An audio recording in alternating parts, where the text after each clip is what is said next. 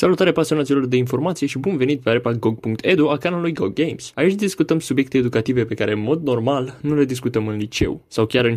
De ce nu? Astăzi vom aborda primul episod din seria Politice Funny, isn't it? Această aripă Go.edu, în general, va avea multe subiecte, iar ca exemplu nu pot să vă dau decât câteva, precum arte, istorie, economie, geografie, Microsoft Office, actualitate, sport și știință. Mai multe domenii vor apărea pe viitor, evident, dar astăzi, în special, vom vorbi despre ideologii politice. De menționat faptul că în acest episod vom vorbi despre niște idei luate din cartea Ideologii politice și idealul democratic, tradusă în limba română de către un grup de absolvenți ai Facultății de Științe Politice și Administrative de la Babbage Bolyai din Cluj. Cartea a fost scrisă de Ball și Dagger, de Terence Ball și Richard Dagger, mai exact, are undeva la 250 de pagini despre idei precum democrație, natură umană, liberalism, conservatorism, socialism, comunism și nazism, fascism, ce vreți voi, o grămadă de lucruri acolo și ne învață despre ele. O să vorbim despre ele. Am să las un desfășurător jos în cazul în care vă interesează anumite chestii, să dați click pe timpul acela și să uh, săriți direct la ce vă interesează. Recomand cu drag această carte, poate vă va lumina cumva și veți privi, pardon, altfel lumea din jur. Sărim direct la Revoluția franceză și sceptrul politic este primul subiect de discuție din acest episod și vom spune pe scurt un pic despre Revoluția franceză și apariția acestui sceptru între ghilimele politic. În general, cuvântul de revoluție, ca să trecem la uh, francezi, cuvântul sau termenul de revoluție se referea la revenirea la o condiție inițială. Probabil că ați auzit de mișcarea de revoluție a pământului în jurul soarelui. O revoluție politică însemna o revenire la punctul de plecare,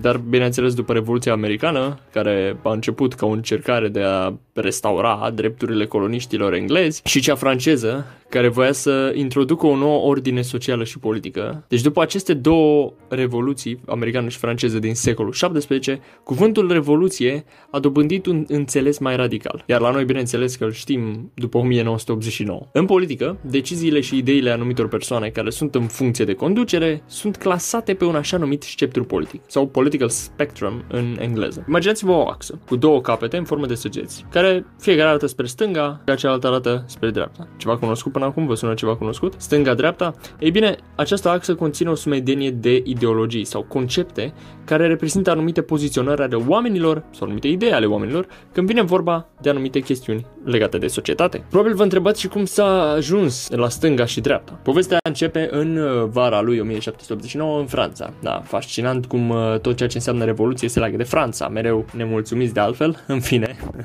În, uh, în timpul verii lui 1789, când mulțimea înfuriată din Paris s-a năpustit asupra Bastiliei, ați auzit probabil de căderea Bastiliei, s-a format o adunare națională pentru a reprezenta persoanele care se revoltau împotriva regelui. Această adunare cumva avea un scop principal și anume rescrierea unei noi Constituții sau scrierea unei noi Constituții. Iar una dintre problemele principale pe care le dezbăteau ei în această adunare, la o masă, imaginați-vă o masă la care erau toți, cu un președinte în mijloc. Deci una dintre probleme era câtă putere să aibă regele. Să aibă acesta drept de veto, adică dacă el nu e de acord, ideile să pice. Imaginați-vă că sunt uh, 100 de oameni la o conferință și 99 sunt de acord cu o anumită reformă. Cel de-al 100 la vine și zice nu, iar cel de-al 100 la avea drept de veto, adică dacă el zicea nu, ideile sau reforma să pici. Cam asta înseamnă să ai drept de veto, să poți să zici, să-ți pui ultimul cuvânt, cum, sau cum ar veni. Ok, cât timp au continuat dezbaterile, cei care au considerat că regele ar trebui să aibă totuși drept de veto s-au poziționat în dreapta președintelui, adunării naționale. Iar cei care au crezut că regele n-ar trebui să aibă drept de veto, adică cei care erau mai radicali, s-au poziționat în stânga președintelui adunării naționale. Cu alte cuvinte, cei care doreau să rămână mai aproape, nu în totalitate evident, de vechile obiceiuri, erau în dreapta, iar cei care doreau schimbarea radicală erau în stânga. Cei din dreapta doreau schimbarea prin reformă, prin schimbări graduale, iar cei din stânga credeau că aceste reforme nu sunt suficiente, deoarece ei credeau că dacă societatea și guvernarea sunt bolnave, de la rădăcină, acestea trebuie schimbate în totalitate. De acolo și cuvântul radical, din latinul radix, care înseamnă rădăcină. Așadar,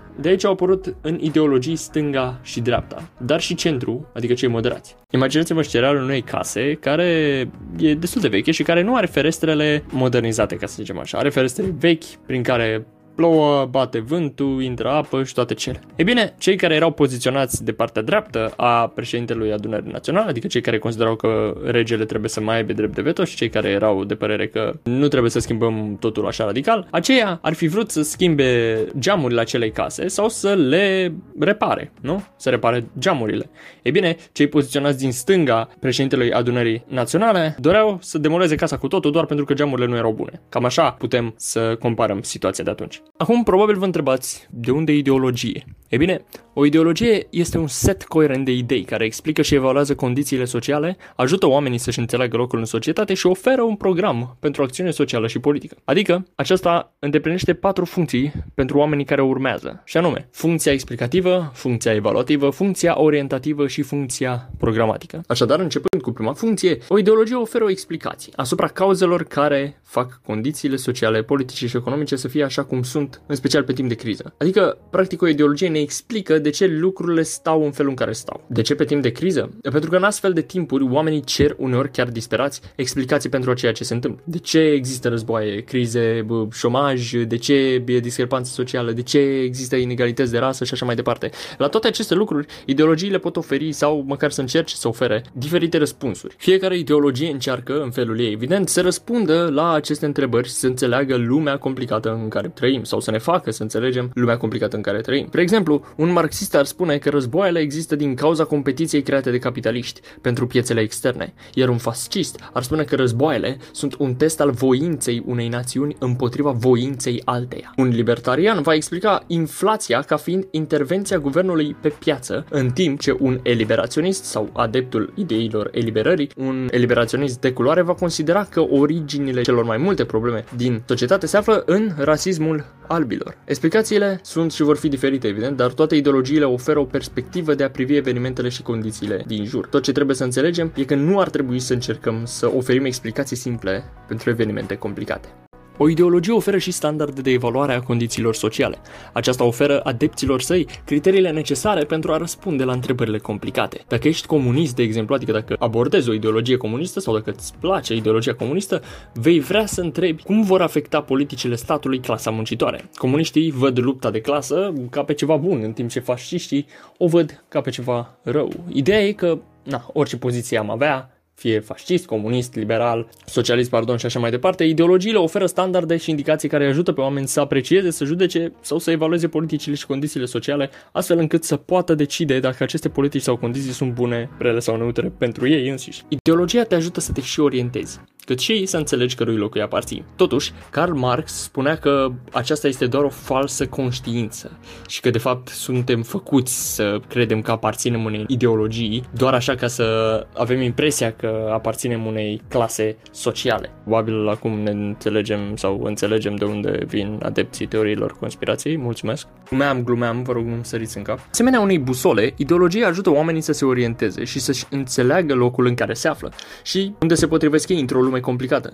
De exemplu, dacă ești nazist, probabil că vrei să elimini rasele inferioare și vei milita pentru puterea albilor. Dacă ești feminist, vei dori să aparții înainte de toate ca femeie sau chiar ca bărbat care simpatizează cu problemele femeilor, unei organizații sau unei mișcări care dorește eliminarea exploatării sexuale și altor probleme. Există multe ideologii care permit celor care se identifică cu acestea să se orienteze și să-și cunoască situația sau poziția în societate. În final, haideți să vorbim despre programul unei ideologii. Așa cum medicii prescriu medicamente pentru pacienți și antrenori de fitness un program de exerciții pentru clienți, tot așa și ideologiile prescriu remedii pentru societățile bolnave și tratamente pentru a păstra sănătatea într-o stare bună. Dacă ești conservator tradițional sau adeptul unei ideologii conservatoare, posibil să vrei ca statul sau guvernul să intervină pentru a promova moralitatea și valorile tradiționale. Noi putem să identificăm asta cu PSD și Biserica Ortodoxă Română. Dacă ești libertarian, programul tău politic va include propuneri pentru a reduce sau elimina intervenția guvernului în viețile oamenilor. Ideologiile sunt diferite și vor recomanda programe de acțiuni foarte diferite, dar toate vor recomanda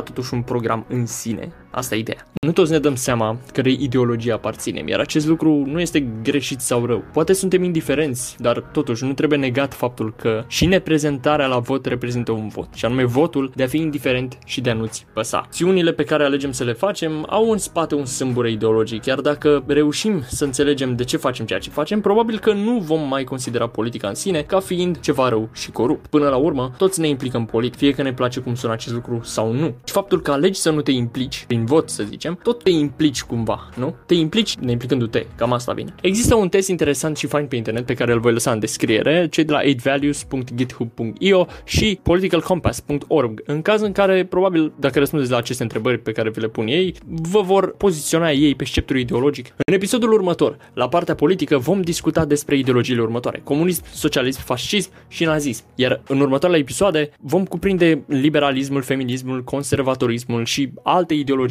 legate de cartea celor uh, doi scriitori Ball și Dagger, precum neoliberalismul, neoconservatorismul, feminismul, ecologismul și chiar despre eliberarea animalelor. Așadar, o sumedenie de ideologii prezente în această carte pe care le putem discuta aici și poate vom schimba ceva. Mulțumesc că ați urmărit uh, acest prim episod de la gog.edu și nu uitați, dacă vreți să susțineți canalul, dați un like, share și subscribe acolo, nu cred că doare, nu? Uh, adică un click, până la urmă, nu o să te spameze notificările atunci când postezi sau ceva de genul, nu? Cum te spamează Instagram atunci când îți dă cineva un mesaj. Nu, nu o să fie chiar așa. Numai dacă apeși și pe acel clopoțel pentru notificări.